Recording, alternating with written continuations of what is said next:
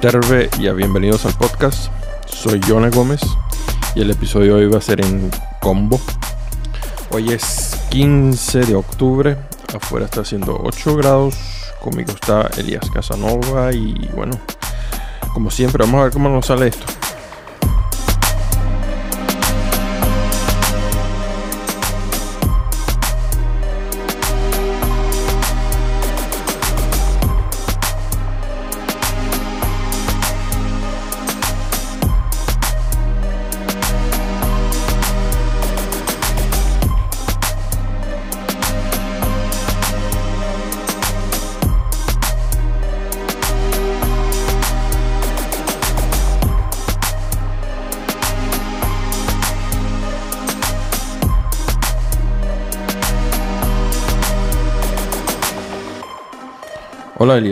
¿Qué tal, tío?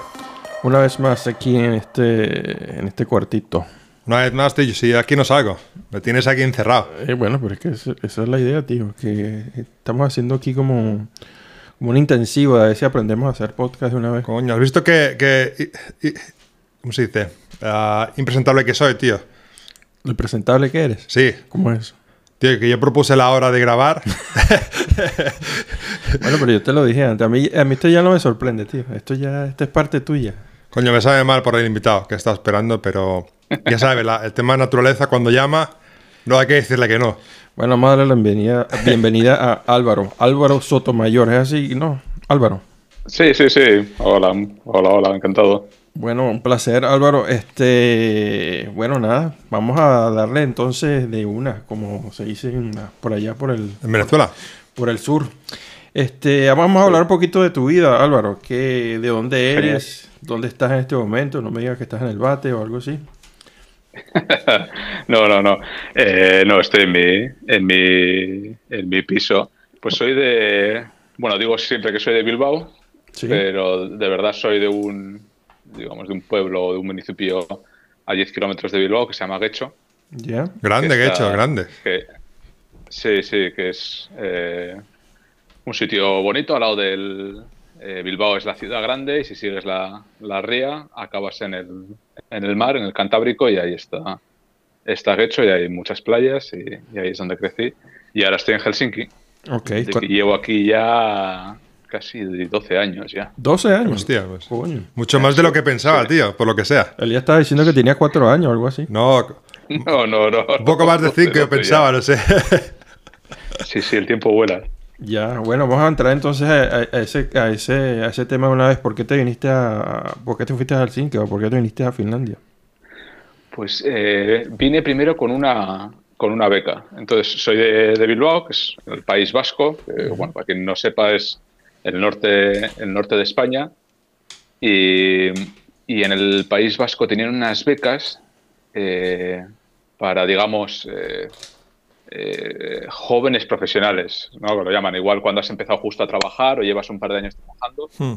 eh, para poder darles experiencia en el exterior. Entonces tiene una beca que está muy bien, que hacías un curso, bueno, tienes que entrar, pasar los exámenes, hacer el curso, y luego te daba la oportunidad, es decir, ibas con, con un dinero, con una beca, eh, a trabajar en el extranjero. Y trabajabas en, en las oficinas comerciales de las embajadas. Hostia. Y entonces, pues, entonces eso, nos repartían por todo, digamos, por todo el mundo. Hmm. Y, y a mí me tocó, me tocó Helsinki. Y entonces vine en 2010, vine con esa beca, estuve aquí en 2010. Y luego. O sea, el que tú estuviste la, en la, en la embajada, estuviste tú trabajando. O de. Sí, aquí en la embajada de Helsinki, en la, en la oficina comercial. Coño, decir, las que- embajadas, rápidamente, eh, las embajadas se suelen dividir, al menos la española, tienes lo que es la embajada donde está todo lo administrativo, el, el- el embajador o embajadora, Hmm. eh, todos los trámites para ayudar a los expatriados en el país o, y para las relaciones con otros países, pero luego tienen como otras oficinas, por ejemplo, tienes la oficina de turismo o la oficina comercial que están como muchas veces separadas, pero son parte de la embajada. Álvaro, podemos... La oficina Disculpa que te interrumpa. Antes que antes que sigas eh, ese tema de, de eso que quiero a mí la Está la- interesado, lo, está lo interesante, lo de la embajada me parece interesante. Sí, sí. Ya, espérate, y antes de, antes de que nada, antes de ponerte en una situación incómoda, ¿tienes, tienes No. todavía relaciones con, con la política del gobierno español? ¿Puedes hablar mal de ellos? Sí, puedo hablar de mal, mal del, del gobierno, de los políticos. específicamente de la embajada, de la embajada española. Sí, sí, y suelo, y, suelo, hacerlo bastante, pero... Bueno, no, porque a mí ese tema de, de los... De los, de los, diplomatas viviendo en, de, las, de las costillas de otros países, en, otros países, a mí eso me, me, me llama mucho la atención, porque eso, sin ofender a nadie, esos hijos de puta no hacen nada. Entonces cuéntame. o es lo que parece, ¿no? Es lo que parece. Entonces esa es la pregunta. Eh, ¿Hay, hay de verdad trabajo? Esa, ¿Esa gente de verdad hace algo? Vale. Eh, yo creo que la, respuesta sería sí y no. Ah, eh, es decir, es que claro, esto puede ser un tema muy largo. Es decir, porque ya más he trabajado ahí y he visto las condiciones laborales y, son, lo puedo decir abiertamente, son de vergüenza, porque luego, bueno, más ¿Ah, adelante trabajé, trabajé en, trabajé ahí durante unos años. O sea, luego, más adelante, eh, se abrió un puesto y trabajé ahí. ¿Mm? Y las condiciones, cada hay que separar entre lo que es igual un embajador o los diplomáticos, ¿Mm? que tienen un buen sueldo y ganan un buen dinero, con el personal contratado localmente. Y eh, en el caso de la embajada de aquí, eh, las condiciones son, y era siempre lo que se quejaba, pero nada, eso no, iba a cambiar nunca y, y ya está. Eh, eso, por, eso por un lado. Luego, que, las embajadas, eh, yo creo que como en, muchas cosas sí hay, y, pero creo que poco a poco va a ir eh, irá cambiando gracias pues a, los tiempos que vivimos en que cualquier persona se puede quejar o cualquier persona puede grabar algo ¿Mm? y, puedes denunciar cosas. Entonces yo creo que sí, que habrá, habrá muchos sitios y muchas embajadas que, que, estén viviendo del morro, que no hagan nada, que, esté, que tengas un embajador o embajadora que, viva del cuento, que sea un, cacique, que trate fatal a los empleados. Eso ha habido, fijo, como ha habido también en empresas y todo esto, y, en muchos sitios. En estos casos igual también porque hay ese, yo creo que a veces ese, esa idea de, como, que son estrellas del rock casi, que son divas eh, los embajadores y que, entonces, pero yo creo que habrá esos casos, pero luego también hay, casos en los que se trabaja y en los que se hace. Yo trabajé y yo intenté hacer, y era, pues eso, no es, funcionario, bueno, es, un empleo público. ¿Mm? Y hice, evidentemente yo no era embajador, pero hice todo lo que pude para hacer un buen trabajo y para poder ayudar a las empresas españolas eh, lo mejor que, pudiese. y hay mucha gente que trabaja así y sigue, y sigue trabajando así. Y luego, si las embajadas tienen sentido o no, evidentemente hay que adaptarse a los tiempos. Es decir, no, en mi opinión, eh, sí que deberían de existir. Yo creo que la diplomacia es algo importante y sobre todo, por ejemplo, ahora en tiempos de guerra. Claro, es algo que no se publicita mucho, pero que, oye, que están ahí, están detrás y están intentando es decir, eso ser diplomáticos, hablar las cosas y Yo creo que, buscar soluciones. el tema de, perdón, el tema de la embajada española se podría un poco actualizar, en el sentido que que, todavía, siempre que voy, mucho papeleo me piden. Eso aplica para, yo diría que todas las embajadas. Existe una burocracia que está sumamente desactualizada y para hacer cosas simples lo hacen súper súper complicado que, hay que acercarse ya personalmente, pero coño, ¿qué, Se puede hacer más rollo online, ¿no? O, internet, ¿no? De una manera así segura, que seguro que hay, y no hace falta eso, ¿no? Para cualquier trámite así más o menos pequeño, ¿no? No tener que ir allí. Eso es cierto. Sí, eso, eso estoy totalmente de acuerdo, pero eh, claro, eso no es eh, tanto culpa de las embajadas como ya es de, ir a los políticos y decirles, oye, hmm. eh, los políticos que eso, que no sé, se actualiza esto, o sea, porque esto es un, o sea, la embajada es parte del, digamos, del sistema público. Sí, claro. Están debajo de un ministerio y oye, oye, actualiza esto, invierte en esto, déjate de chorradas y, y, pero las embajadas, yo creo que como son cosas que están fuera, hmm. pues aunque si hay, aunque si hay, algún escándalo o esto, les da un poco más igual. Pero sí, debería de ser algo, entiéndolo yo hace tiempo que no hago un trámite, pero sí, yo he tenido que hacer trámites y te soy macho. Sí, no, o sea, te jode tantas cosas tan pequeñas de... Pero y eso todo, todo el mundo se queja. Y hmm. luego tienes ahí a un, tío, a un, tío, que está mal pagado, que no sé qué. Y sí, la combinación es, es horrorosa. Y, pero eso ya es una cuestión del sistema público español, que se debería actualizar y, adaptarse a los tiempos y pues eso, o igual como Finlandia, ¿no? que todo ya casi lo puedes hacer online. Sí, eso. Lo que, lo que sea lo que decía mi, Lo que decía mi mujer, ¿no? Porque ahora, allá por febrero nos casamos por lo civil, tío, y ya no entendía todo el papeleo que me hacía falta a mí recibir de España de manera así físico, ¿sabes? De papel en vez de hacerlo todo online. Pues no sé, tampoco sé, sé por qué, pero se ve que todavía allí es, así, ¿no? Pero aquí sí lo que tú dices, que aquí es todo básicamente, ¿no? Digital, ¿no? Y luego eso, volviendo al tema, yo creo que eso, que hay que intentar, es decir, hay que buscar una, balanza. Evidentemente, eh, habrá tonterías y, mal gasto de dinero. Lo que hay que hacer es. ¿Tú, eso, ¿tú eso lo, has visto? Públicos, los ¿Perdón? ¿Tú, eso el tema lo has visto, el, tema del mal gasto de dinero y, usar así la tarjeta, no, Visa? No, no, no, no, no, no, no, no, no, eso no. Eh, pero claro, eh, lo que sí que he vivido, digamos, en este personal es tener un muy mal sueldo y luego, pues eso, eh, los jefes están cobrando pues lo que cobran casi todos los empleados en un mes, lo hmm. cobran, ¿sabes? O sea que Entonces dices, oye, ¿cómo no puede haber un poco de, es decir, que bueno, que tienen que tener un, buen sueldo. Hmm. No lo digo, pero bueno, pues entonces habrá que equiparar aquí un poco que tienes aquí alguien viviendo en Finlandia, cobrando muchísimo menos que la media de lo que, de lo que cuesta vivir en Finlandia. O sea, claro, Cuida un poco. Eh, en Argentina estaban, no iban a trabajar. En Argentina, hmm. con el tema de la inflación y todo esto, los empleados no iban a trabajar, es que perdían dinero. es que, entonces dices, ¿cómo no puedes? Y son esas cosas que no, que son tan difíciles en la maquinaria de arreglar es cierto, tío, claro, tú estabas pues contratado por, por, España, tú tenías el sueldo de España, no sueldo de Finlandia, ¿no? Eh, eh, se o sea, me pagaban de España, pero se supone que se supone que era, es decir, yo, estoy, yo estaba viviendo en Finlandia. Claro. pero, Está calculado como pero, pero, pero, por ejemplo, en mi, en mi caso, eh, pero a veces hasta me reía con mi jefe. No entiendo cómo la gente roba porque nos pedían lo que decís. De la misma manera que, os piden si vais a hacer un trámite ¿Mm? para gastar lo que sea, era también un papeleo, tío, para cualquier cosa. Y decías, joder, yo eso me reía con mi, con mi jefe, le digo, es que no sé cómo la gente roba, macho, porque es que aquí hay que, todo tiene que ir esto para que, me parece bien, ¿no? Para que, no ¿Mm? para que la gente no, eh, para que la gente no robe. ¿Mm? Pero no, igual es más eso, pues, eh, igual pues Sí, igual se pueden ahorrar en cosas o, eso, poner mejores condiciones y hmm. ser un poco más modestos, digamos, y dar un buen servicio y hmm. tener a gente bien pagada y, no sé. ¿Hay, mucha gente trabajando? ¿Aprox? Eh, ya no lo sé. En la, embajada... ¿Cuánto tiempo trabajaste en la embajada? Pues estuve... Eh, estuve igual cuatro años. Ok, o sea, hasta el 2014 por ahí. Pero, joder, no sé cuántos eran, ahora me he olvidado, pero no sé cuántos serían. Serían como igual 30 más otros 10 y 10, igual 40. Coño, no está mal. A la ¿eh? misión, digamos. Hmm, bastante gente. Pero eso es pequeña, ¿eh? Aquí es muy pequeña la embajada. ¿Ah, sí? ¿Tú consideras 40 personas pequeño? Eh, sí, sí, sí, yo creo que. Joder.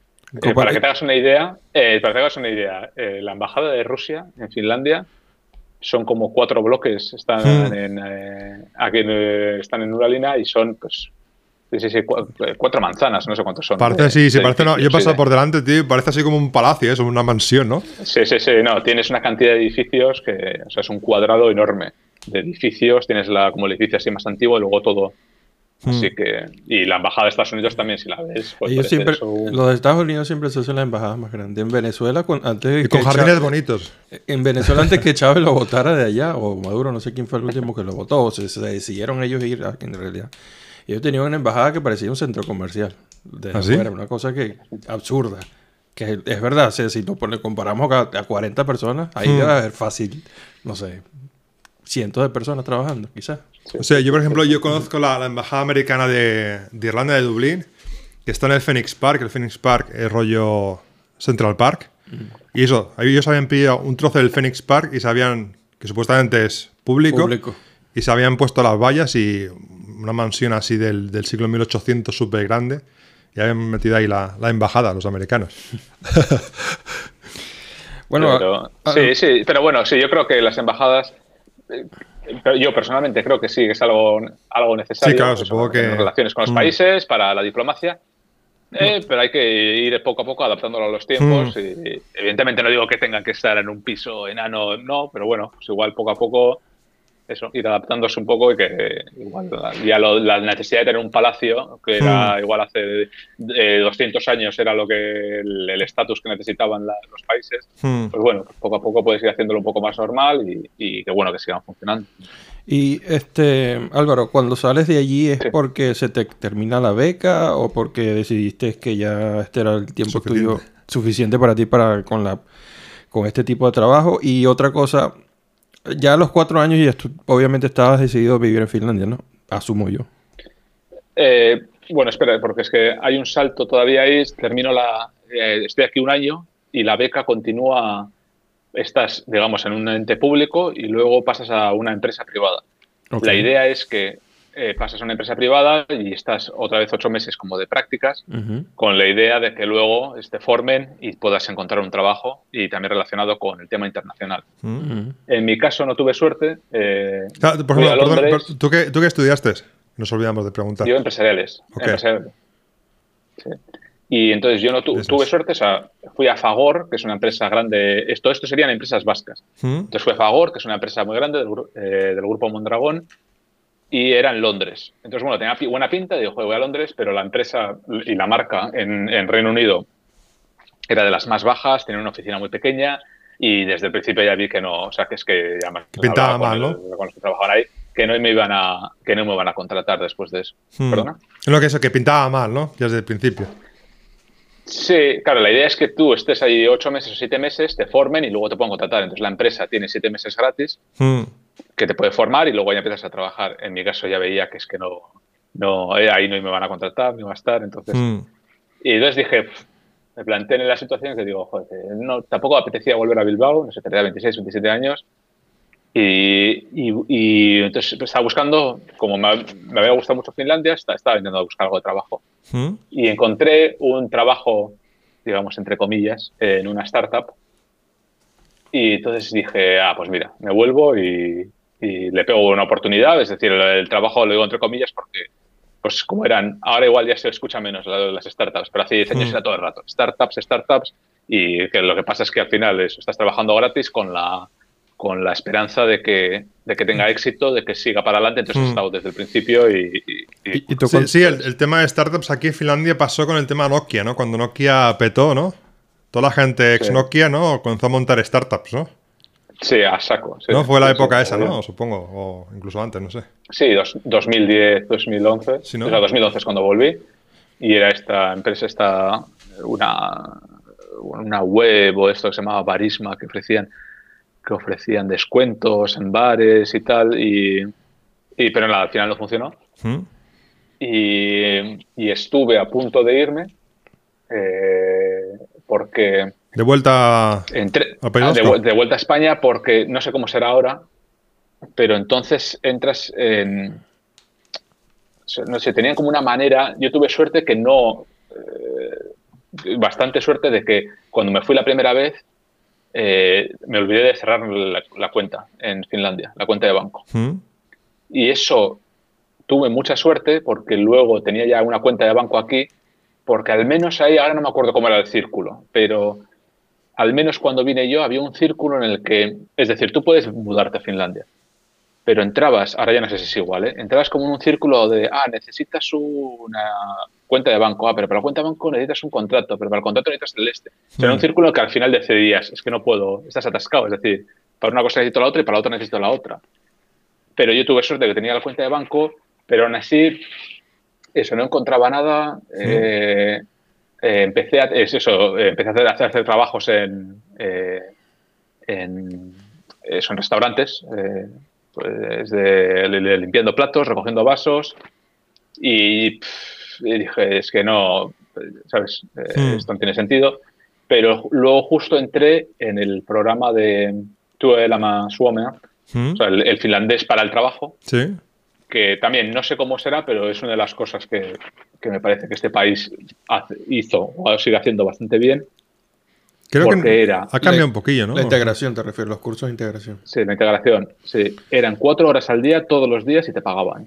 Y luego por cada, esto estoy hablando de 2011-2012, por cada euro que ganabas, es decir, te pagaban, no me acuerdo, igual salía a 700 euros. Sí por, ahí creo que sí. 600, 700. Mm. Y por cada euro que currabas, porque luego trabajas, si querías podías trabajar a las tardes, a las noches, a los fines de semana, mm. por cada euro que trabajabas te descontaban 50 céntimos del ayuda. Sí, pues sí. Entonces, bueno, con eso y trabajando las tardes en, ¿sabes? en, los mm, fines de semana, metiendo horas en restaurantes, tal, pues bueno, aguanté no sé cuántos meses fueron del este, aprendí a eso, un poco a defenderme un poco en finlandés. Y luego hacías unas prácticas también, hice unas prácticas en el Helsinki Times, en el periódico, ¿Mm? en un periódico que existía entonces, ahora creo que ya solo está un poco online, pero antes tenía una oficina. Sí, ahora está online. Y luego, sí, estuve ahí una temporada y luego de ahí ya se abrió un puesto en, en la embajada, en la ¿Mm? oficina comercial, y ya entré en la oficina comercial. Hostia, o sea, que, que buenas vueltas, ¿no? Al final.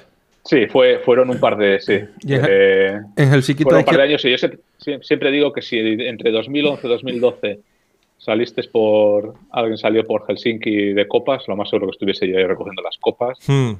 Y fue, fue duro, pero. No, supongo, claro, porque yo, imagino eso, que de, pasar, ¿no? A estar en una embajada, que quieras o no, aunque fuera así de prácticas, pero bueno, que es un sitio, ¿no? Estar trabajando, haciendo prácticas en una embajada es un, es, una, es un sitio de trabajo ya alto, ¿no? A, eso, ¿no? A estar en bares, ¿no? O sea, supongo que, ¿no? Que es un poco el, diferente tipo de contraste. De contraste, ¿no? Así, bastante. Sí, sí, eh, muchísimo. Y además eso, había venido que ya en España también estuve trabajando en una empresa. Mm.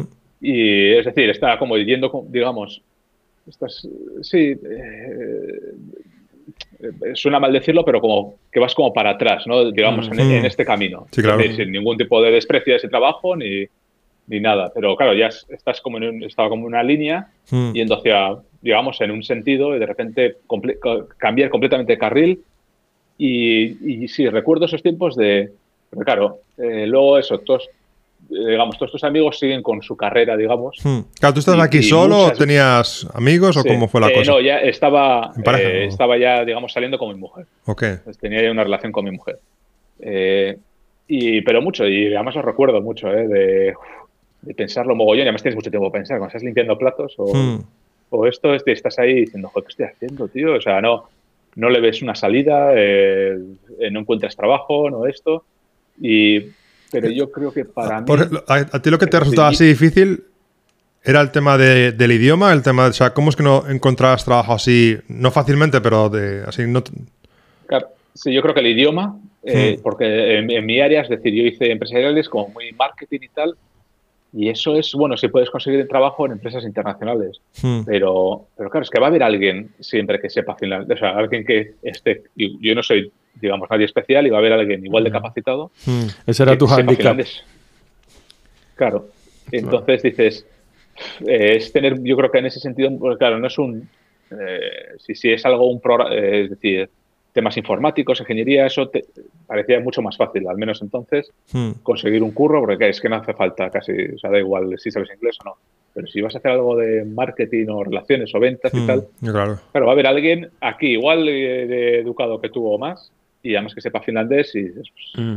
pues, bueno, es tener suerte que de repente en alguna empresa, pues justo de repente estés en el sitio adecuado, en el momento adecuado. No fue mi caso. Eh, no, lo, no lo encontraba y, y nada, y, bueno, pues eh, yo creo que, eh, a ver, yo, yo he tenido la suerte de, crecer bastante bien, he tenido, digamos, todo lo que, bueno, todo lo que he querido, digamos, o sea, no, digo cosas superfluas, en plan, quiero una carta de Louis Vuitton, pero hmm. pues, mis padres han trabajado, nos han dado una buena educación, nunca he tenido ningún sentido de, que me faltase de nada, hmm. creciendo, es decir, en un sitio cómodo, eh, y entonces yo creo que me ayudó mucho a... A, darle valor a las cosas. sí, darle, aunque, aunque también he de reconocer, y esto le doy siempre crédito a mi padre, que nosotros crecimos bien, ¿no? Tenían, o sea, vivíamos bien, teníamos una buena vida, pero y mi, y, mi padre siempre me decía, mira, si quieres algo, eh, consigue la mitad del dinero y yo te pago la otra mitad. Entonces, eso me ayudó a. Entonces, con, siempre intentaba buscar cuando era joven, iba a las ETTs con 16, 17 años, mm. y eso, pues a descargar un camión, a llevar unas cajas, que te unos días. Eh, trabajos súper raros, pero bueno, que al final tienes que correr dos, tres días. Mm. Conseguía el dinerillo que necesitaba y luego para hacerme el viaje con los colegas, si me faltaba algo, mm. mi padre me lo daba.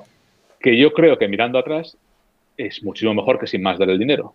¿No? Porque ahí aprendí que, bueno, oye, aprendí algo que, no es fácil ganar dinero hmm. y, saber el valor, pero aún así seguía, yo creo que sí, bastante sin ninguna preocupación y creo que me vino bien el estar aquí y yo creo que en algún momento dije, mira, tío, no, lo fácil hubiera sido tirar la toalla y me voy para Bilbao, tengo sitio donde vivir, tengo, espero un poco, que soy un curro y ya está. Hmm. Y digo, tío, por mis huevos, y no sé por qué, dije, por mis huevos, tío, voy a quedar aquí, de aquí no me van a echar, tío. O sea, hmm. Y entonces y me vino bien y, y, aprendí muchísimo de, por eso, porque lo pasas, digamos, hmm. entre comillas mal, Digo entre, comillas mal porque siempre tenía. Pasaste Roncha, que es el, nombre del programa, Albert, eh, Álvaro. ¿Perdón? El, nombre del programa se llama Pasar Roncha, que es eso, pasarla difícil. Pasaste Roncha ah, entonces. eso, lo había escuchado. eso lo había escuchado, esa frase. No, no, no, la había escuchado. Bueno, ok. Eh, disculpa que te interrumpí. Pero. No, no, no, no, no. Pero, pero también, siendo honesto, es decir, en mi caso era un poco fácil porque siempre iba con un paracaídas. Es decir, Mm. Siempre sabía que en cualquier momento podía coger, coger un avión, me voy a Bilbao y tengo un sitio donde meterme y tengo a alguien que me va a mantener. Pero bueno, es decir, entonces fue difícil en, ese sentido porque sé que gente la pasa mucho peor porque hay gente que no tiene incluso eso y, mm. no tiene nada y tiene que ese dinero es lo que hay. Mm. en mi caso eso, pues fue difícil eh, eso decidir, bueno, pues me quedo aquí, sigo haciendo esto, sigo eh, pues recogiendo vasos a la noche y, y oye, hasta que salga algo, aquí, de, aquí no me, aquí no me sacan y luego, pues eso, poco a poco. Eh, pues al final sí que salió algo. Y, volviendo a la pregunta que te hice antes, a la que entramos a esta, a esta sub, sub tarjeta, sub etiqueta, que era este después de los cuatro años, ¿tú te vas de allí por porque encontraste algo más? O, o sea, estoy hablando de la embajada. Sí, encontré, sí, encontré eh, un trabajo en, eh, en la Agencia de la Migración de las Naciones Unidas. Eh, que se llama IOM. Era, antes era independiente de las Naciones Unidas, pero en 2016 se formó parte de las Naciones Unidas, International Organization for Migration. Y estuve ahí eh, muy poco. Eh, tuve un jefe de los peores que he podido tener nunca. Es decir, ¿Fines? ¿Fines? ¿El hombre? ¿Perdón? ¿Fines? no, alemán. Ajá alemán. Y sí, eh, también una buena experiencia para aprender cómo nunca tratar a la gente o tratar a la gente en un empleo, eh, en, un, sitio laboral, es decir, era siempre... Déspota, ¿quieres decir tú? Eh, sí, hacerte sentir, él hacerse sentirse como que sabe todo y tú no sabes nada. Os hacía un miedo de...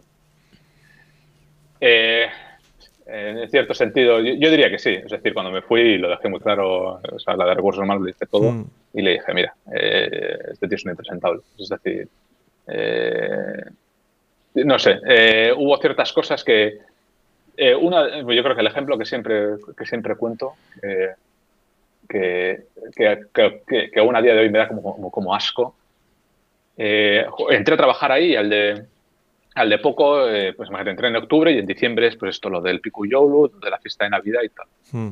Y entonces era ir a Tallinn, pasar la tarde y volver. Eh, bueno, a ver, ¿quién sobrevivía ¿no? a eso? Porque la gente muere, ¿no? En esos viajes. Sí, sí, sí, sí. sí. Sí, sí, esos son peligrosos. Sobre, todo, sobre todo si hay mar por medio, ¿no? Que un barco. Sí. Y eso, yo llevaba dos meses, con lo cual estás todo nervioso, con y entonces, en un momento dado, acabo, pues eso, con mi jefe, con el jefe, es decir, con el, con el jefe jefe de, todos, el jefe de la misión, que también se llama, y otro como gerente y tal. Con esos tres acabo en un, en un bar. Entonces, claro, estás como con todos los jefes y yo nervioso, eh, como, ¿sabes? Estás nervioso, hmm. acabas de empezar y... Claro, quieres dar buena este impresión, ¿no? Supongo, ¿no? Sí, sí, es decir, tampoco sabes el humor ni nada. Hmm. Y este tío, el que era mi jefe, eh, ya está como borracho, y entonces me empieza a preguntar por mi mujer. Y, entonces, y esto delante de los otros. Eh, enseñas una foto de tu mujer. Entonces entiendo que aquí empiezan las diferencias culturales. A mí personalmente me toca los cojones que alguien me pregunte eso. ¿Mm? No, no un amigo, es decir, hay, situaciones. En este caso sabía perfectamente que lo que quería era ver si mi mujer estaba buena o no ¿Mm? y comparar cosa que me da, o sea, o sea eh, evidentemente estos eran diferentes culturas, pero a mí, o sea, absolutamente, o sea, cero. Y luego ya pensaba en mi mujer, que es finlandesa, ¿Mm? que eso ya lo odiaría, o sea, que alguien le esté viendo para, ¿sabes? como para juzgarla, como qué, pinta tiene. Coño, es que, también, es, que, también suena, o sea, ya que un jefe te pregunte, eso suena como raro, ¿no? También. Eh, eh, totalmente raro. Es que es raro. Totalmente fuera de lugar, de mala educación, mm. con alguien que acabas de conocer. Entonces yo, jajaja, ja, consigo esquivar y no enseñarle ninguna foto, mm. pero él, yo sin preguntarle nada, me pide enseñar una foto de su mujer. Y claro, yo no sé qué hacer, tío. O sea, yo estoy ahí viendo a su mujer y digo, ¿qué quieres que te diga? Que está buena, es que no sé qué. Y entonces yo me quedaba mirando y como, no sé, como moviendo la cabeza, como, bueno, pues sí, ¿qué quieres que te diga? Pero luego insistió y, sigue insistiendo que les enseñase una foto de mi mujer. Y entonces lo que me sigue dando asco es que al final, al final les enseñé. Si no, fui a, su Instagram, les enseñé una foto. No creo que comentaron, eh, no dijeron nada, pero, pero ahora lo pienso y digo, joder, eh, haber mandado a tomar por culo, tío. Es súper no, Sí, esa cosa, tío, me, sigue poniendo como mala hostia cuando, cuando, lo pienso, tío. No, seguro, tío. Yo acabo de escribir aquí, esto es un complejo narcisista, del típico narcisista que, que quiere, que se cree mejor que los demás, pero en el fondo lo que tiene es miedo y se siente inferior a todos. Hmm. Eso es todo lo que ya... Ah, le, dado en el clavo. Y, y, desafortunadamente ese, ese, tipo de hijos de puta abundan. Son como las, como las cucarachas. Los hay en todos lados. Y en todos los niveles de trabajo, del más alto hasta el más bajo bien sea que trabaje por una empresa internacional o lo que sea. Hmm. Ese, tipo de gente desafortunadamente abunda. Esos son los, los, los, típicos bullies, los que fueron bullies en la, en, la, escuela, ahora se convierten en narcisistas cuando, cuando son adultos. Hostia, tío. Pero bueno. Sí, un acomplejado. Era, eran unos complejos todo con el, sí, como con el dinero, con el estatus, con, con, eso, como comparando con todo. Y, y acabé, ¿sabes? Muy, muy, muy, muy quemado. Y luego tuve la suerte de... O sea, pero ese tipo de, comportamiento o sea, contra ti, contra la gente, era así constante, ¿no? Supongo, ¿no? Sí, con, eh, todos. Es decir, eh, eh, es que ahora ya casi que como, como, que casi como que lo he borrado de, hmm. de, mi mente, pero... Bueno, no hace falta que, sí, Al final también cosas, chistes, sí, como chistes también, como... Imagínate, estamos en la organización de... Internacional de la Migración, que me parece que hacen un trabajo eh, estupendo y algo necesario, que es para ayudar que, que, haya migración, gente en necesidad tenga una migración más segura y ayudarles. Y, y imagínate, estamos en eso que es un sitio, digamos, internacional, es decir, hay gente, éramos todos de finlandeses y de, y de muchos otros países. Hmm. Y como temas, eh, como comentarios raciales, comentarios sobre mujeres, sobre eh, eh, ¿Sabes? Y, esto se, se, habló, ¿eh? Y, la gente se quejó. Y luego, no sé, cuando ya todo el mundo se quejó, el tío de. La manera que reaccionó, es decir, cuando se hizo, hizo, estas encuestas de satisfacción, lo único que hacía era, ah, que no me dejan hacer bromas. Ah, que no me dejan hacer bromas. Era lo que se quejaba él. ¿Y, ese hombre ya va, ya va tiempo en el, en el cargo? Supongo que sí, ¿no? Sí, mucho. Llevaba 10 años ya al menos trabajando ahí. Coño. ¿Y sabes si hoy en día continúa? O supongo que no, ¿no? Que se le habrá acabado el chollo, Creo ¿no? Que sí. ¿Ah, que continúa? Creo que sí. Creo que sí, no tengo ni idea. Eh, evidentemente no, no, he mantenido contacto. Mm, bueno, pues no, le, no le demos más publicidad a este hijo de puta. Ya, vamos a dejarlo, vamos a dejarlo atrás. Eres un hijo de puta. Sí. Eres un hijo de puta tú, señor alemán. Pero bueno, todo esto, todo esto acaba bien porque luego eh, consigo un puesto en, la Agencia Química Europea, aquí en Helsinki. ¿Mm? Y es sin duda uno de los mejores. Disculpa, ¿la agencia Química. Ah, ok. Agencia Química Europea. Y eh, con, un equipo eh, maravilloso. Mi jefa es, eh, diciéndolo de una manera vulgar, la puta ama. ¿Mm? O sea, es, es, es majísima, es súper.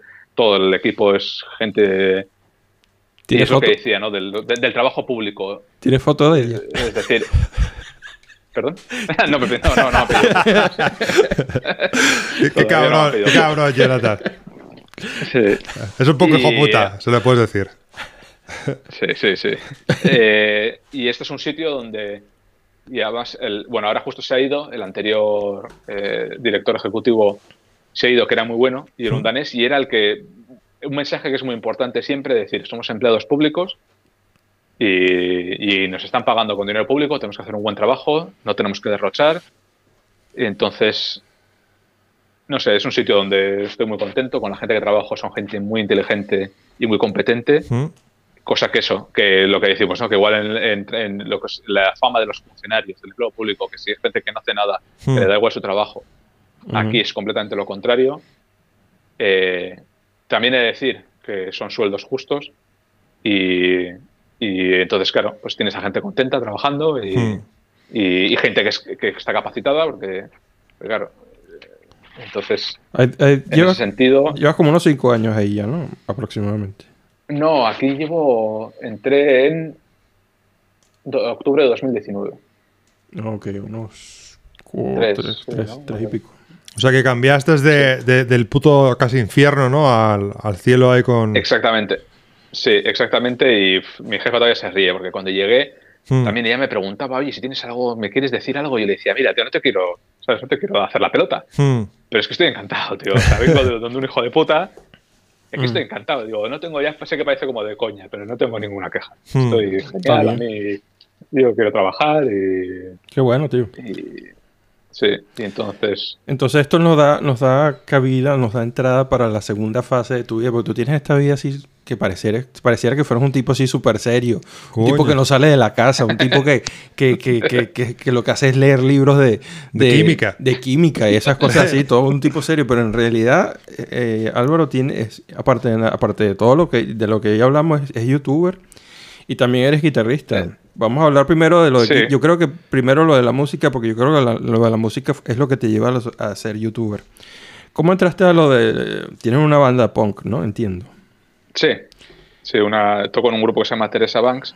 Y eso, la verdad es que, claro, no lo he comentado, pero eh, eso también me ayudó mucho a quedarme eh, en Finlandia.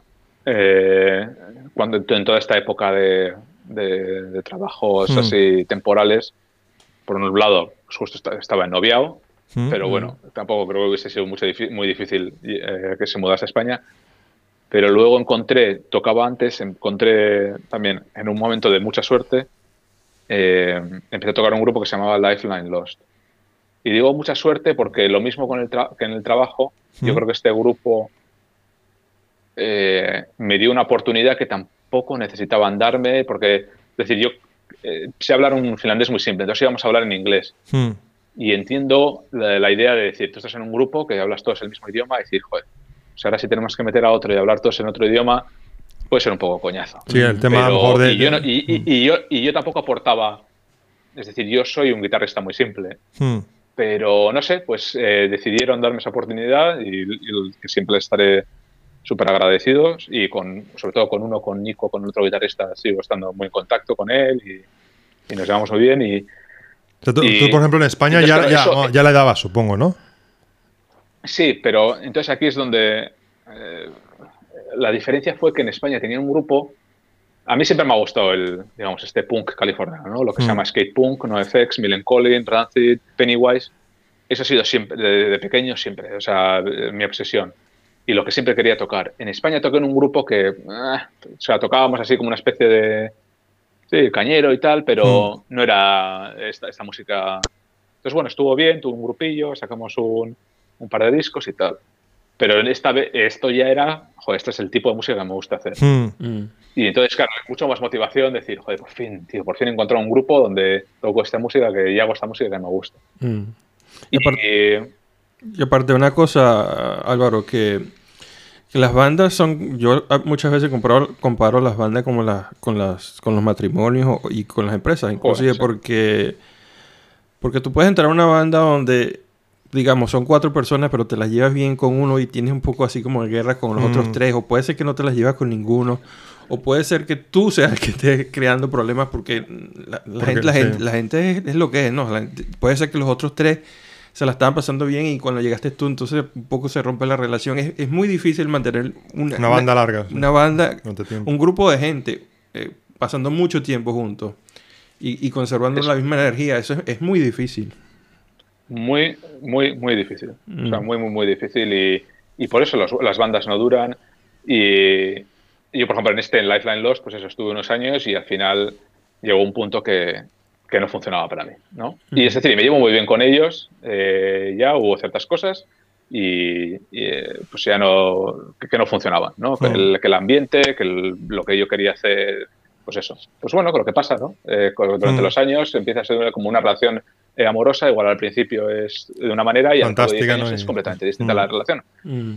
Entonces es muy difícil. De ahí me, de ahí me fui, pero claro, siempre estoy agradecido a esto, a Lifeline Lost, porque me dio la oportunidad de, de, meterte en, el en, el, círculo. Sí, en el círculo entré de conocer a otros grupos. Fue lo que te quitaron la virginidad. Eh, perdón, me quitaron la. Fueron los que te quitaron la virginidad. Si hacemos la analogía de que esta fue la, sí, exactamente. exactamente. sí, exactamente. Y entonces, por ejemplo, eh, Yusi, quien toca el bajo, pues le conocía de otro grupo. Entonces fue todo unas casualidades. Y, y, la verdad es que sí. Y, con Teresa Banks eh, seguimos, pero ha sido duro. Es decir, el, el año pasado cambiamos de guitarrista. Y ha sido una de las cosas, las peores cosas que me han pasado. Y, eso, porque tienes relaciones, tienes. Y entonces es muy duro y. Y. Y claro, es, es muy fácil decirlo, ¿no? Pero hay que. La única manera es hablarlo. Y es hmm. hablar las cosas y que la gente diga su opinión. Y entonces yo, con este grupo, intento hacer. Aunque a los, sé que a los finlandeses les incomoda mucho, eh, les incomoda mucho, porque además en este, grupo estamos un, italiano y un. O sea, el cantante es italiano y yo soy español. Y entonces, eh, es decir, nosotros tenemos, digamos, nuestros, nuestra manera de hablar hmm. son más similares entre nosotros dos que los otros tres finlandeses. Y, y, los, y se nota mucho que muchas veces los finlandeses como que no prefieren. Y digo, no, tío, ya sé que va a ser incómodo, pero lo, voy a, lo tenemos que hablar. Hmm. O sea, ¿qué es esto? ¿Qué es la E? ¿Qué, qué opinión tienes? Y, eh, hay a uno que sé que le tengo que, que, le cuesta mucho y siempre es al final, explota al final de algo si no ha dicho algo. Y hmm. entonces ahora lo sé y siempre le digo, oye, dilo, di tu opinión, tío, aunque no te guste, tío, aunque no te guste mi idea, aunque no te guste esta idea que tengo para estar o lo que fuese, hmm. dímelo ahora, tío. Prefiero que me lo digas ahora. O sea, que es que. Y, buscamos otra idea y lo hablamos. Y entonces, pues poco a poco, eh, eso ha ido funcionando mejor. Hmm. Y la idea... Esta diplomacia la aprendiste en la embajada, ¿no?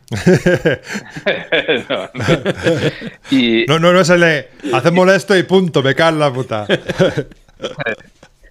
y luego, sí, y luego la idea de... Yo, claro, yo ya estoy cerca de los 40 y sé que esto no va a durar para siempre. Bueno, eso lo hablábamos, tío. Que... ¿Qué años tienes tú? ¿Cuándo naciste? Yo en el 83. Ah, ok. Voy a cumplir 39 en un mes. Hmm. Vale, vale. O sea que ahí estábamos un poco discutiendo.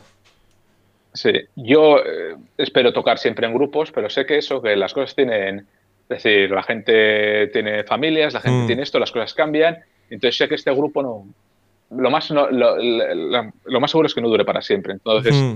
intento aprovecharlo lo máximo posible, entonces siempre quiero hacer cosas y entonces, pues por ejemplo, eso, intentamos siempre, oye, mira, eh, somos cinco, con lo cual, pues oye, se vota.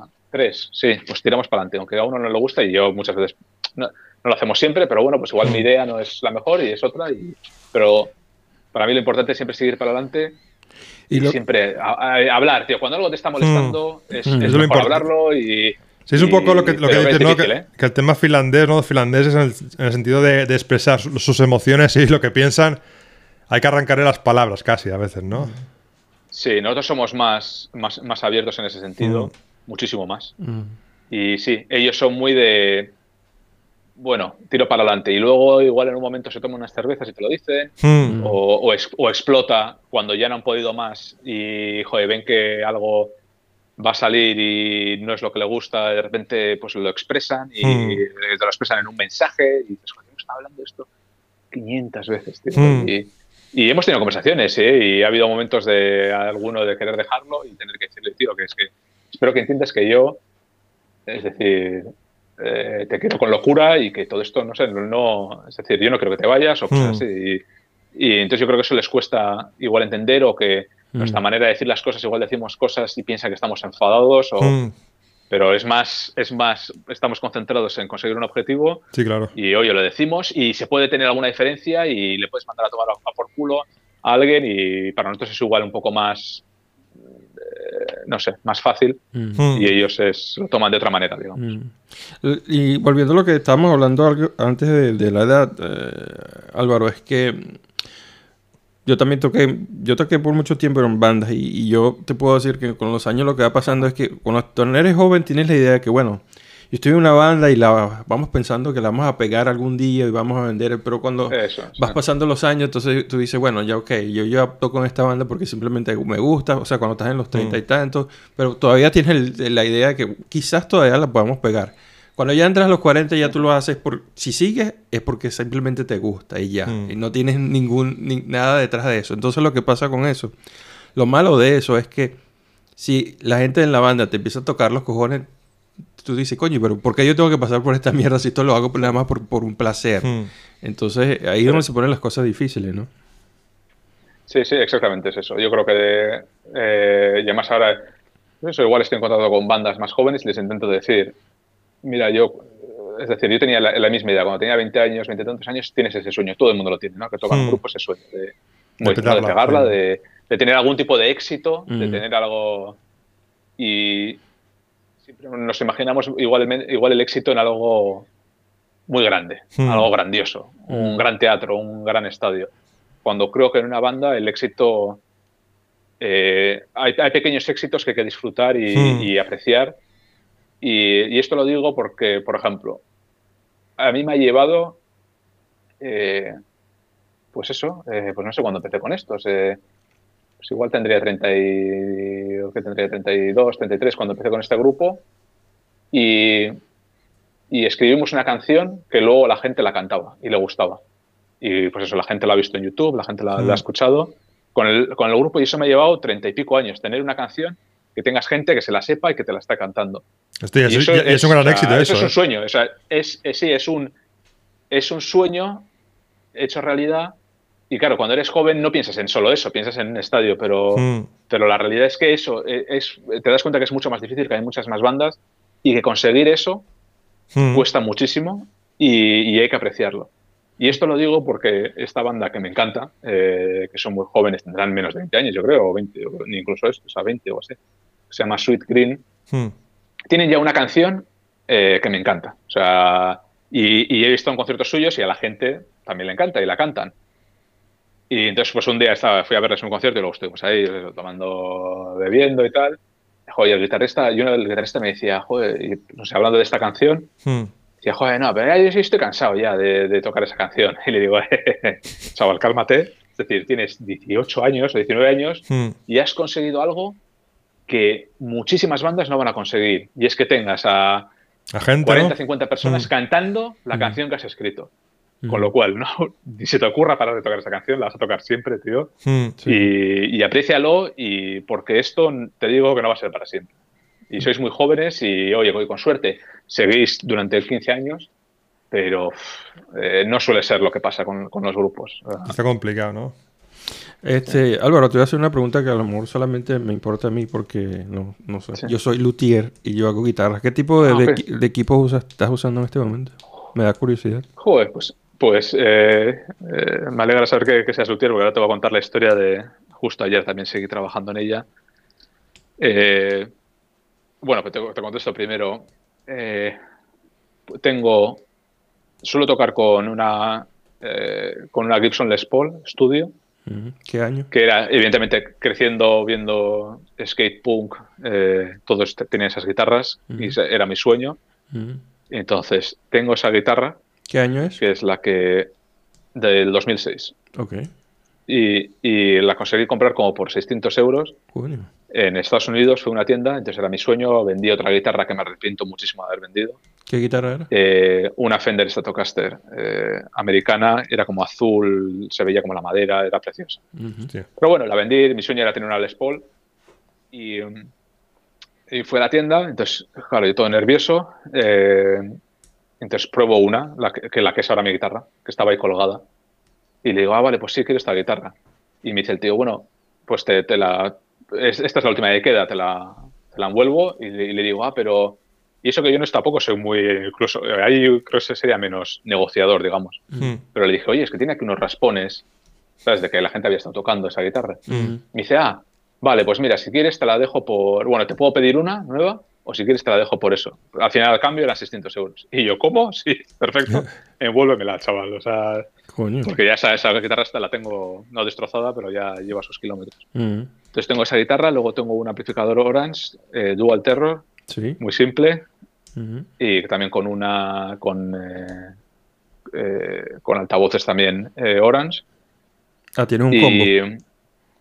Sí, tengo de, de, 2x12.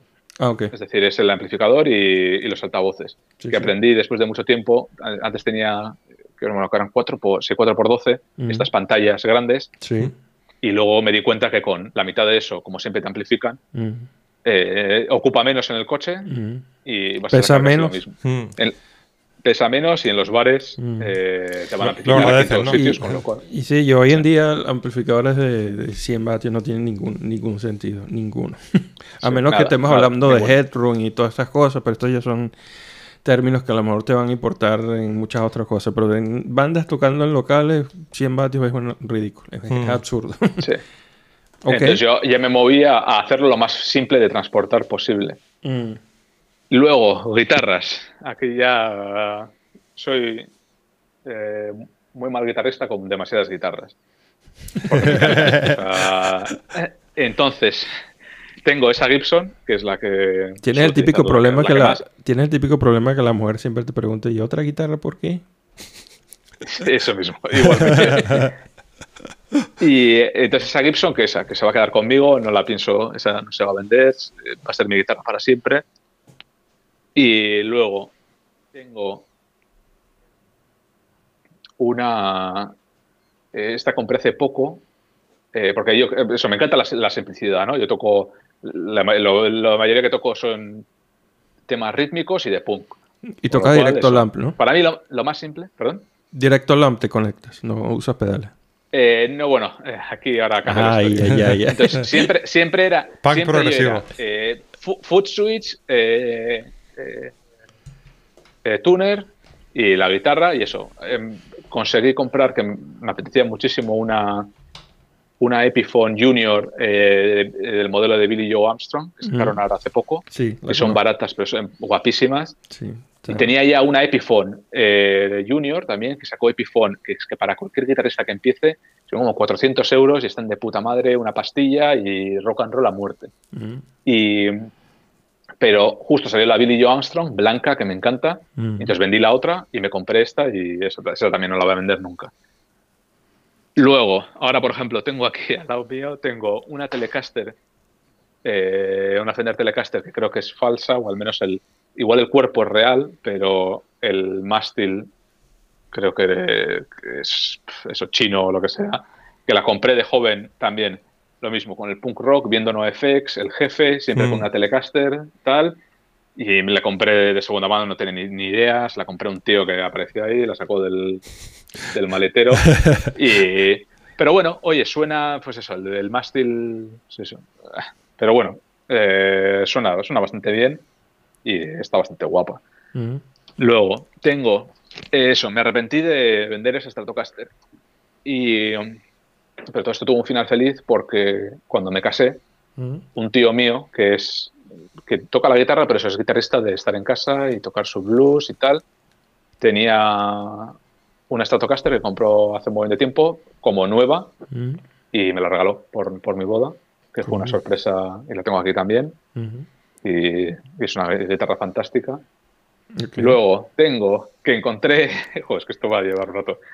Eh, eh, acústica, eh, tengo una Fender Team Armstrong.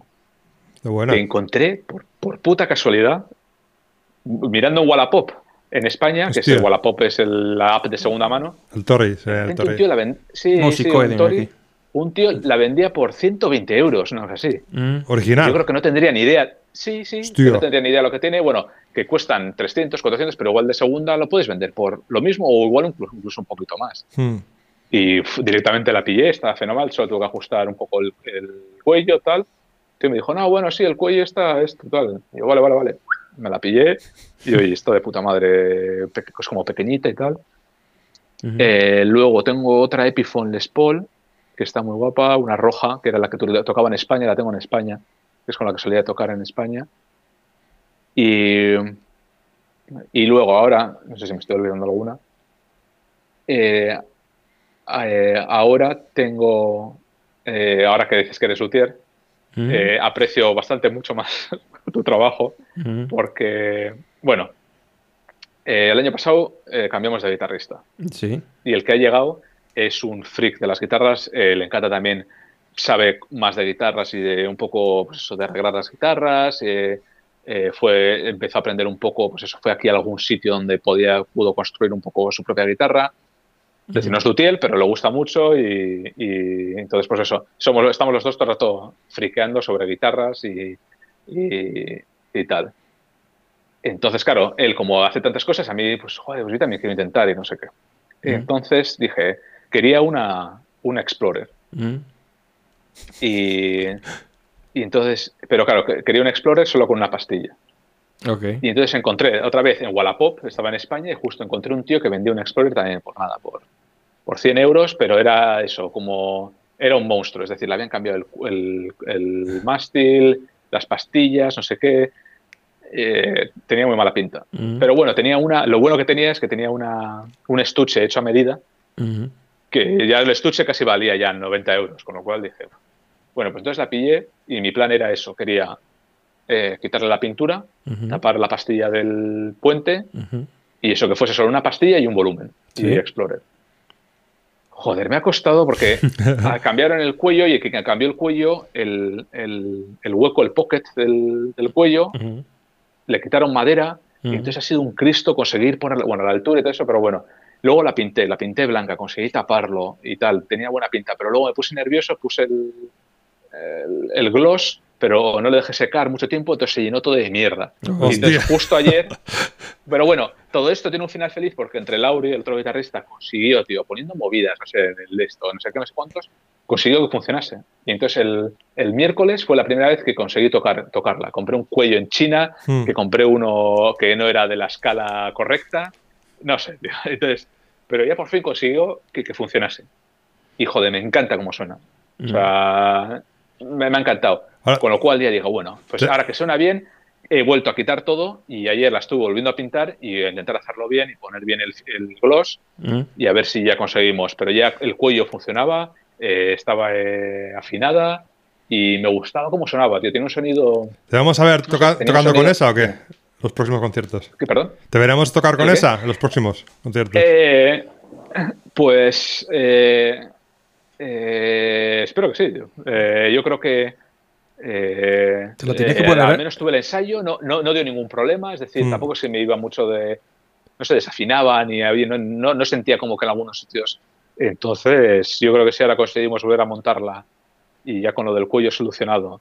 Están las, cuerdas, las cuerdas están un poco, es decir, te la tienes que poner muy bien en su sitio. Te la tienes que poner súper baja, estilo James Hayfield en los 80 que se le ponía sí, por la rodilla. Sí, sí, sí, sí, sí. No, no, eso por supuesto. Eso por, eso por supuesto. Y, y luego, sí, eh, sí, sí, pero eso, sí. Entonces ha sido, ha sido, ha sido gratificante hacerla, pero joder, eh, ves lo difícil que es, que quede bien. Y esto, joder, menudo trabajo, O sea, me lo he pasado bien, porque claro, ves, joder, pues ahora más o menos va a quedar una guitarra que, joder, parece guapa, eso es que se manda una foto Luego, pues eso, ves todos los errores y te acercas un poco. Pero bueno, me lo he pasado bien, eh, he aprendido algunas cosillas y. Gran parte de mis clientes. Y ahora aprecio mucho más a los luthieres. Gran parte de mis clientes son precisamente eso que tú acabas de decir. Se, se, meten en un proyecto de transformar su propia guitarra o de comprarse una barata para transformarla y, y se quedan a mitad de camino y me llaman y me dicen, hey, yo tengo este proyecto que lo empecé hace cinco años, pero nunca lo terminé y bla, bla, bla y así. Pero mira, este, Álvaro, vamos a... Porque esto, la pregunta era de esto era... Porque esto me imagino, o sea, lo de la música, quiero decir, te lleva lo de, lo de YouTube, ¿no? Yo no creo que lo de YouTube pensó, empezó antes de, la música. Estuve viendo ahora tu canal que se llama, no sé cómo se lo, lo pronunciaría, Scart. Eh, yo digo Scart, Scart, digo. Scart. Y me gusta, me gusta el concepto porque no creo que, yo sepa ¿no? de esto. No, no creo que, tengas mucha competencia en, YouTube. Me parece un buen niche que tienes aquí. Que deberías de tener mucho más eh, suscriptores. No sé cómo no tienes más suscriptores. Pero bueno, habla un poco de cómo entraste a lo de YouTube y cómo empieza. Sí, bueno, los suscriptores, la respuesta es porque tendría que, subir más y trabajar más, pero bueno, ahora yo creo que voy a volver a empezar, eh, a poder a subir más. Bueno, ya ahora cuento esa historia. Pero empecé, eh, sí, tenía antes el grupo, entonces eh, son dos cosas. A mí me ha encantado, me ha gustado siempre muchísimo, y esto también viene por mi, padre especialmente, pero mis padres, el cine y las series. O sea, hmm. de pequeño, no sé, igual íbamos los fines de semana, igual dos veces eh, el fin de semana al cine. Eh, eh, ya para la gente, igual gente joven no sabe, pero VHS, o sea, mis padres tenían igual, teníamos como igual 500 VHS, 300 DVDs, o sea, nos encantaba el, cine. Hmm. Pero bueno, nos, encanta el cine. el cine, las películas, las series. Entonces siempre, siempre me ha gustado eso y siempre he pensado, joder, me gustaría hacer algo. Y alguna vez grabé algún vídeo estúpido con mis amigos y, y cosas así. Pero eso, entonces siempre estaba ahí que, joder, me gustaría hacer algo, algo de esto. Y luego está la música. Entonces siempre he dicho, ya cuando te das cuenta que no te vas a volver una estrella del rock, mm. pero siempre dices, joder, me gustaría estar involucrado en la música, de mm. alguna manera. Entonces, bueno, profesionalmente tampoco fue ahí, es mm. decir, tampoco funcionó. Y, pero luego se unió y digo, joder, me gustaría hacer un, pues me gustaría hacer un, un, un vídeo musical. Me gustaría hacer un vídeo para un grupo. Entonces hice un, un vídeo para Lifeland Lost y lo de S-Cart viene de Shopping Cart, porque mi primera gran idea, cuando grabamos el vídeo, quería hacer uh, una secuencia que era el cantante iba andando y, ¿sabes? Nosotros íbamos andando hacia atrás. Y digo, bueno, ¿cómo podemos hacerlo que sea más, más fácil? Y es, me siento en un, en un carrito de la compra y que me empujen hacia atrás. Entonces, así, me, así, así me tengo que ir comandando y me puedo caer y el movimiento. ¿sabes? Ese fue como mi, gran idea y no sé por qué me hizo gracia siempre lo del carrito. Mm. Porque luego tampoco funcionó tan bien, pero bueno. Ese era el dolly, dolly, dolly de, de, keto. Eso. Y, y, entonces empecé con lo de shopping cart y luego, no sé, por hacerlo, como que parece igual un poco finlandés y tal, mm. puse lo de Escart. Y, mm.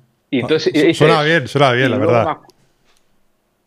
Y luego, pues lo hice y luego eso, conoces grupos, pero claro, tampoco sabes cómo decir a los grupos, oye, te hago un, videoclip si quieres, no sé, fue algo muy raro.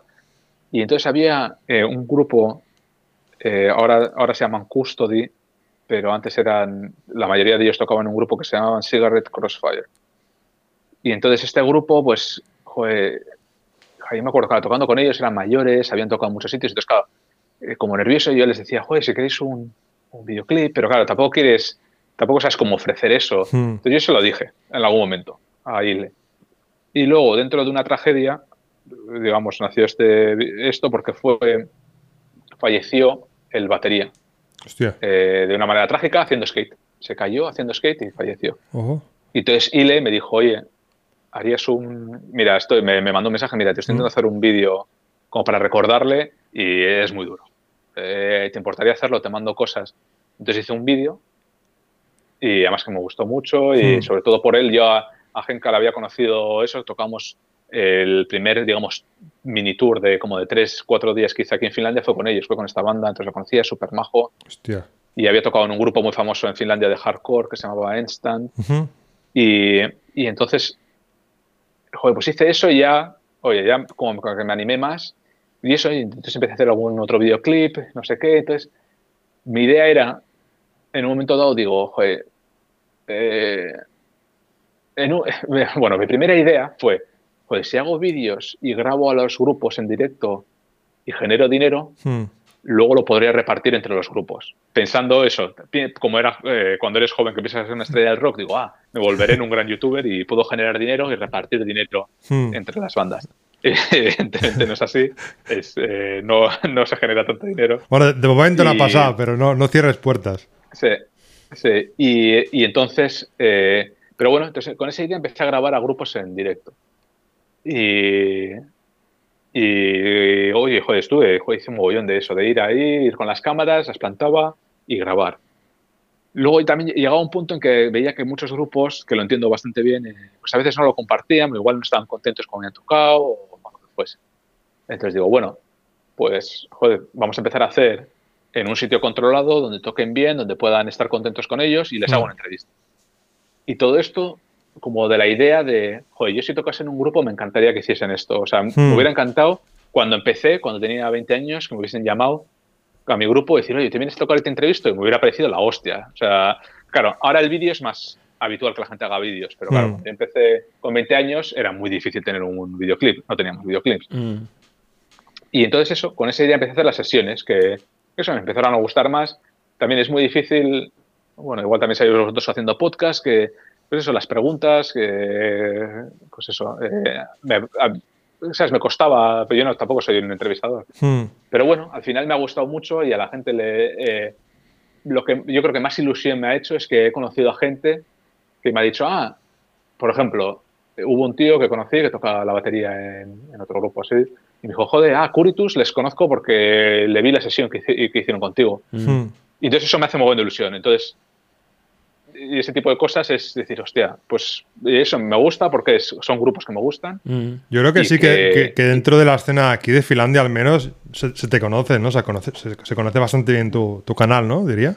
Que, ha, que, haya, que ha entrado bastante bien. Ah, gracias, gracias. No, sí, y eso es, sin más la idea de, o sea, yo creo que no hay cosa que me haga más ilusión eso, que, que, el grupo, que este grupo me gusta, me gusta lo que hacen y que lo pueda conocer más gente y oye, que más gente les, les siga. Y, hmm. entonces empecé con eso y ahora, evidentemente, y me, y me, gusta, pero siempre tengo esta cosa de que no quiero que, no quiero que sea mi empleo. Es decir, tengo, es, es muy raro. Es decir, evidentemente, si hiciese mogón de dinero y dices, bueno, pues ese es mi empleo, pues hmm. bien, pero no es el caso. O sea, se, se generan. Eh, se genera algo de dinero, pero no sé cuánto va a generado ese, ese canal en total 140 euros o una cosa así. Es, es un dinero, pero claro, llevo desde el 2014. Entonces, durante muchísimo tiempo. Sí, claro. Eh, no es dinero como para decir, bueno, trabajo de esto. Mm. entonces quiero que, quiero que me haga ilusión, es decir, quiero, quiero que no sienta como, no, no sentirme como que es un trabajo mm. o que me siento obligado a hacer algo. Mm. Después hay, hay, una cosa buena que tiene Finlandia, es el tema de, las bandas, tío, que, que, al menos llevamos una época, ¿no? Que de, bandas nuevas salen bastantes, ¿no? Sobre todo de, chavales jóvenes, ¿no? Que comienzan ahí a tocar, a tocar punk, ¿no? Sí. Sí, sí, eso, entonces eso, cuando vas viendo, como dices tú, nuevas bandas, dices, joder, me apetece grabarles. Mm. Y ahora, bueno, he tenido un periodo. Tú, imagínate, tú, imagínate que eso, ¿no? Que al final, en la época esta de, de, que el punk estaba un poco estancado, de que no habían bandas nuevas, tú imagínate que las mismas bandas ¿sabes? Van dando vueltas y no aparece nada nuevo. Supongo que también para ti el tema de, ¿no? De, hostia, pues me mola la banda y esto la graba una vez o, dos, pero, ¿sabes? El tema de, no volverse así como repetitivo, ¿no? La cosa, ¿no? Sí, sí, sí. Y eso, y con tres bandas que te. Que, pues por ejemplo, el que, he dicho esto, Sweet Green o Suntrace. Por ejemplo. Que son bandas nuevas, jóvenes y me encantan y son buenísimos. Y después te hace, te hace ilusión eso, joder, esto hay que grabarlo, esto hay que, hay que entrevistarles, que son, están de puta madre. Hmm. Ahora ha habido un periodo en el que nos hemos movido de local, nos movimos de local a un sitio enano, y ahí ya tuve que parar, porque no, no era un sitio de 13 metros cuadrados. Era imposible grabar ahí. Pero ahora hemos tenido la suerte de que lo han cerrado ese sitio hmm. y nos hemos movido a un sitio de puta madre y ahora vamos a volver a. Todavía estamos instalando, eh, instalando todo, ¿Mm? pero vamos a volver a tener. Tenemos un sitio para nosotros donde va a poder invitar a bandas y, y, eso. Y espero ahora que empecemos otra vez con Yusi a, eso, a invitar a bandas ahí mm. y, y, eso, lo que digo, no hay bandas nuevas y bandas que todavía, eso, que, que son colegas y que me apetece grabarles eh, pues eso, como la banda, la banda tuya, Elías. Pues eso. Sí, por ejemplo. Vivís, vivís, lejos, entonces tiene que ser que coincida y tal. Pero bueno, pues ahora espero que tengamos eso listo. Y como va a ser nuestro propio local, tener todo puesto para, oye, entrar y no hace falta montar todo y desmontar. Mm. Y que sea fácil grabar a grupos, hacerles una entrevista, oye, poner su música y cómo mm. Eso justo. Y entonces eso. Disculpa que te interrumpa, que, eso justo lo estaba diciendo Elías cuando me puso lo del. que me dijo que tú eras youtuber y me puso el canal, el canal aquí en, el, en la laptop. Entonces me pongo a buscar y, ¿cómo es que ustedes no están aquí? Yo le digo, no, no, todavía no nos entrevistado. Y, y coño, pero ¿cómo puede ser? Le vamos a hacer un podcast del hombre y este hombre no te ha hecho vida a ti. sí, exactamente. Somos el especial 69.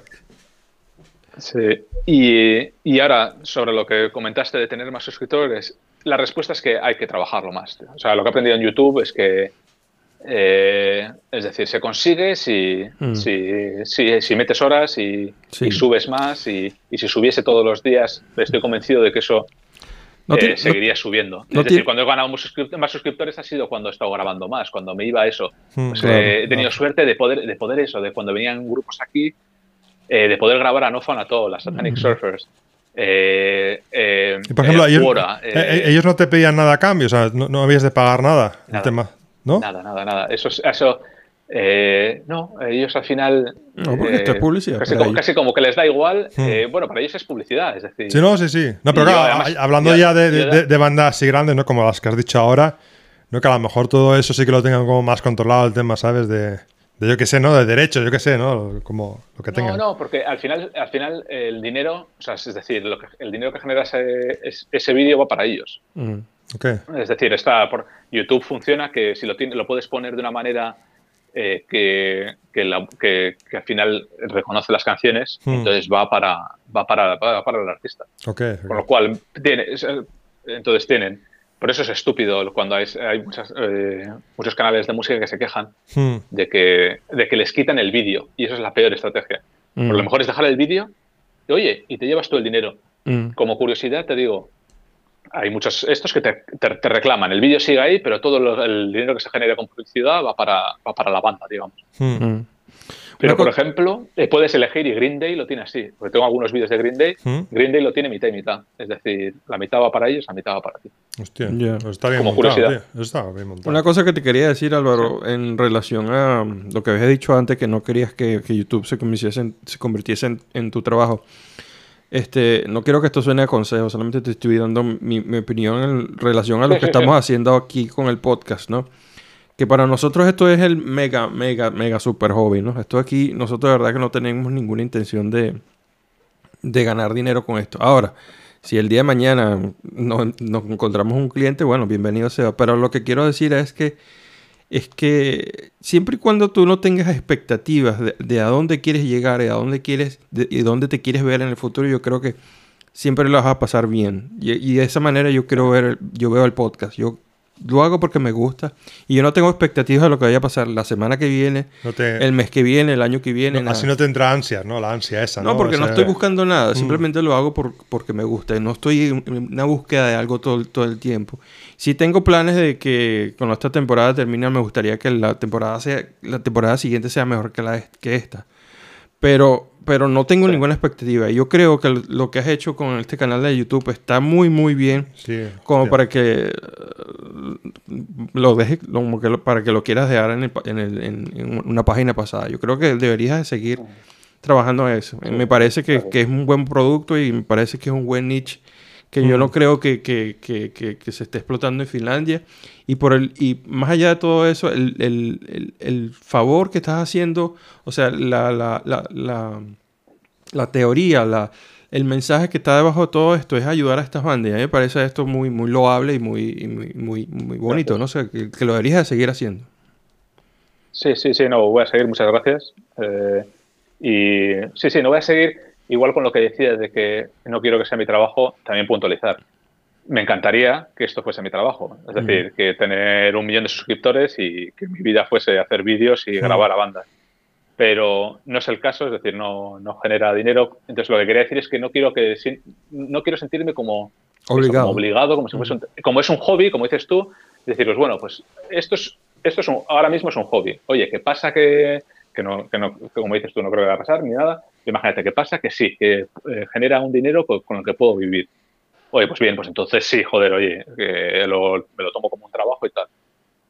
No es el caso, lo hago eso por, por placer, por tener un hobby, por entretenerme, entonces no quiero sentirme eso, eh, como que estoy obligado a hacer algo o que estoy obligado a grabarle a alguien hmm. o eso, hacer lo, lo, que me gusta y, y, lo que dices, yo creo que también se puede, es un, un mensaje que, que, he escuchado además sobre todo lo he escuchado a, Fat Mike de NoFX decir, que es que tienes que tocar sin esas expectativas. Tienes que tocar porque te gusta, porque él, dice que ha visto un montón de bandas que es siempre lo mismo.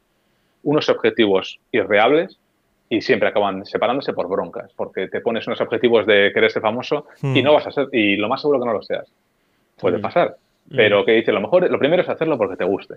Y luego, si, te lo estás pasando bien y todo esto, cosas van a, van a empezar a ocurrir y vas a empezar a. Es que al final, un poco eso, ¿no? Las, las bandas de los 80 y 90, ¿no? Que comenzaron a, a tocar, ¿no? De skate punk. Esa gente no tenía ningún tipo de expectativas. y que toda banda, toda banda empieza de niño, cuando tú eres muy joven, simplemente porque te gusta, ¿no? La energía, estás allí. Y en un momento, eso, cuando llegas a los, estás entrando a los 20, todo se convierte en, en, ese, en esa, esa, ¿cómo se llama? Eh, eh, ¿cómo, es la palabra esta? Que, quieres lograr algo, que estás demasiado mm. sediento por entrar a algo. Y de repente, y después te das cuenta que eso se, se empieza a desvanecer, ¿no? Mm. Pero en ese momento, cuando, y, usualmente pasa en, en, la mejor etapa de las bandas, ¿no? Y en, la mejor etapa de, de, tú como músico, que cuando estás tocando más. Mm que pierdes ese, ese amor a, simplemente al, instrumento por convertirte, ok, yo llegué a este punto de la guitarra y de, aquí yo quiero convertirme en el próximo tal, o que mi banda esté aquí, o que pierdes, eh, pierdes la, la, ilusión de, de, cuando eras niño. Si hmm. tú llevas esa ilusión todo el trayecto hasta que tienes 50, en todo el tiempo lo vas a, disfrutar, pero vas a, sí, vas a pasarlo bien. Vas a hacer otra cosa, por, precisamente por las expectativas, ¿no? Asumo yo. No, y aquí, y, con esto, la verdad es que también hablando de ansiedad, muchas veces eh, pienso, joder, no estoy haciendo suficiente, tendría que hacer más. Y, y, a veces eso me quedo un poco atascado, pero, pero bueno, sí, va a ser algo que voy a seguir haciéndolo y, y, que tengo ganas eso. sobre todo hacer sesiones. Eh, claro, ahora dos años no ha habido casi conciertos. Mm. Pero eso, igual empezar a hacer, claro, los conciertos es más curro, tienes que ir, preparar todos, como más nervios y tal, pero... Bueno, lo bueno, Que, lo bueno que tienes viviendo ahí en Helsinki, vives en Helsinki, ¿no? ¿Helsinki o vives cerca de Helsinki? Sí, Helsinki, Helsinki. Que más o menos ahí el, tema de conciertos, ¿no? La variedad de conciertos, ¿no? Y de bandas que hay, ¿no? Es, sí, es mayor. Sí. es mayor, ¿no? Mm. Bueno, Alberto... Entonces, pues sí, será algo que sí, que seguiré, que seguiré y, eso. Y sobre todo porque luego eso también he conocido a... Es decir, eh, esto, es, este podcast es gracias a la música. Es decir, es gracias a que... Mm eh, toco en un grupo, fui a Ulu y conocí mm. a Elías, que mm. toca en un grupo y, y, si lo piensas es, es, es, no sé, eh, es muy bonito todo y, y, a veces, y lo he hablado también con el grupo, que muchas veces hay que pararse y pensar que parece que no estamos haciendo nada, mm. parece que, que, no pasa nada, pero oye, tío, si lo piensas, joder, estamos aquí en un grupo, estamos tocando por Finlandia, estamos conociendo a gente, eh, claro, la vida pasa y piensas, ah, estoy en el curro, no estoy haciendo nada. Hmm. No, sí, tío, pero pues eso, pues tocamos, eh, joder, cuando seas mayor, mirarás atrás y pues eso, hmm. los conciertos de hmm. Halloween en Oulu. Es que tú pues, dirás... lo, recordaré, lo recordaré para siempre, tío. O sea, eso va a ser algo que... es, seguro que, ahora... ¿Sí? No, no eso, es una cosa ¿no? que, por ejemplo, a veces me pongo a pensar. Yo, ¿no? Por ejemplo, ahora con Deposit estamos como más parados, estamos a ver en el proceso de entrar al estudio, grabar, ¿no? Y sacar el CD y, es un poco darnos otra vez el impulso, ¿no? Que, que, teníamos y esto, ¿no? Pero a veces me pongo a pensar, tío, porque, hostia, el tema de, así, musicalmente hablando, ¿no? La vida, ¿no? Por ejemplo, en, en, mi caso también, ¿no? De, yo en Barcelona también tocaba así, con colegas así de toda la vida, bandillas, pero expectativas, o sea, no, expectativas ninguna, ¿no? Pero, o sea, el tema de medios, el tema de que, ok, nos veíamos tocando en el local de ensayo, pero que, que para conseguir tocar un concierto o, o, grabar un CD o un EP o esto, se veía años luz, ¿sabes? Y aquí no, tío, aquí tal como estaba montado Finlandia, todo eso, el tema de, cómo está la comunidad, ¿no? El, tema de, poder ir a un sitio, aunque sea así un, un lugar abandonado, tocar, ¿no? Y, crear, o sea, está como mucho mejor, ¿no? No sé cómo, cómo tú lo ves. creo que es, nada que, ver con, lo, con el panorama allí. A menos por lo que yo conozco y he visto, años luz. Sí, yo creo que, yo creo que también, eh, yo creo que una parte será el tema tecnológico, es decir, cuando éramos jóvenes era todo mucho más difícil. Mm, y ahora sí, yo creo que hay, eh, claro, claro, esas bandas no las vemos, pero creo que hay muchas bandas que, yo con la anterior, con Lifeline Lost, nos costaba muchísimo hacer algo ¿eh? y tomar mm. decisiones. Entonces, pues bueno, al final las bandas que ves más y tocando y sacando discos son las bandas que son más activas y que, yo creo que es algo más interno hmm. eh, que esto, que, y luego gracias a la, también a la tecnología de, bueno, y, ahora es muchísimo más fácil. Y, también que, bueno, el, tema de bandas, ¿no? Aquí en Finlandia está petado, o sea, al final quieras, ¿no? Todo el mundo, todo finlandés, toca un instrumento. Sí, sí. Aunque sea la botella. Sí. claro, ¿no? el, tema es eso, que aquí, al final el tema de bandas, el tema, porque aquí, no sé, no sé allí en, en Guecho o en Bilbao y esto, pero el tema de la educación musical, ¿no? Aquí se enfoca mucho, aquí desde el colegio, o sea, al menos, yo por ejemplo, yo lo que vi con mi hijo mayor, cuando estaba, iba a cuarto, esto, yo entraba a la, clase de música, tío, y los, instrumentos que tenían era una cosa de estudio de, ¿sabes? De, España ahí de primer nivel, macho. Una cosa increíble, ¿sabes? Aquí es una pasada. Yo, mm. eso, yo con, mi, con mis colegios no tenemos eso, en lo que tocamos la flauta y cuatro cosas más. Aquí, joder, en todos los. Eh, hemos tocado un par de veces en, un centro para jóvenes en Porvo. Mm.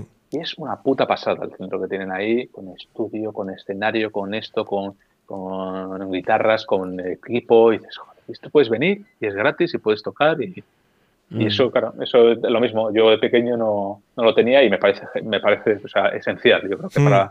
para la educación que, que puedas, que, porque hay gente que, es decir, yo no he nacido para esto, eh, pero he conocido a gente que sí, que son, no sé qué es, genéticamente musicales. Mm. Y oye, y que tengan la oportunidad de tener acceso a eso y oye, igual descubrir que, oye, pues, eh, un gran pianista o un gran baterista tendría que ser eso desde joven. Sí. Sí. Oye, tío, Álvaro, ya ah, ah, Estamos rompiendo récords. Este es el podcast más, largo. por los codos, yo. no, pero está de puta madre, tío, porque así también a nosotros sacas, sacas trabajo. Sí, sí. o sea que gracias. Este, bueno, te voy a hacer publicidad. Este fue Álvaro que toca en Teresa Punk. Si les interesa el punk, pueden ir a ver a Teresa Punk cuando estén por allí en concierto. Y para los que les gusta el punk, también pueden seguir la página del canal de YouTube que se llama Escart. Ahí pueden encontrar bandas de, de punk en eh, sesiones en vivo. Bueno, gracias Álvaro. Este, tus palabras de despedida y ¿qué puedes decir? Eh, sí, no, que oye, que, muchísimas gracias a los dos. Eh, a ti. Ha sido muy divertido, entretenido y nada, que, os deseo lo mejor. Y, gracias. Y, bueno, y el mismo consejo que, que me has dado, Jonathan, de seguir con el canal. Espero que vosotros también sigáis con el podcast. Y, gracias y, tiréis para adelante y, tengáis mucho éxito. Sí, yo creo que, charlas de estas podemos ir sacando siempre, ¿no? aunque sea entre yo y Jonathan así tonta, ¿sabes? yo creo que temas habrán siempre. sí, sí, sí. Este, pues espera un segundo en la línea y ya venimos contigo, eh, señor Elías Casanova. Tío, súper interesante la verdad. Esto está dentro de mi top 3. puede ser, tío. La mi top 3. Sí, claro, porque al final, el tema de Álvaro, yo lo conocí en la faceta así, sobre todo musical, ¿no? O sea, que todo lo demás no lo conocía y la verdad que me ha sorprendido mucho, ¿no? Es lo, bueno de que cada persona, mm. ¿no? Te sorprende, ¿no? Sí. O sea, que está guapo. Sí, ¿cómo la pasaste entonces? Bien. Yo bien, tío. O sea, que ya se me salió el cansancio que de esta mañana, o sea, que ahora estoy full, full energy. Ok, bueno, puedes seguir haciendo lo que estaba haciendo anoche. ¿Qué estabas haciendo anoche? Yo rascarme las bolas. Ah, ok, está bien. bueno, espero que les haya gustado el podcast. Yo fui Yone Gómez aquí detrás del micrófono. Gracias por la compañía y les voy a dejar una frase de un tipo súper bueno que decía, la acción no debe ser una reacción, sino una creación. Eso lo, lo dijo Mao Zedong. Para tan hacia, señores.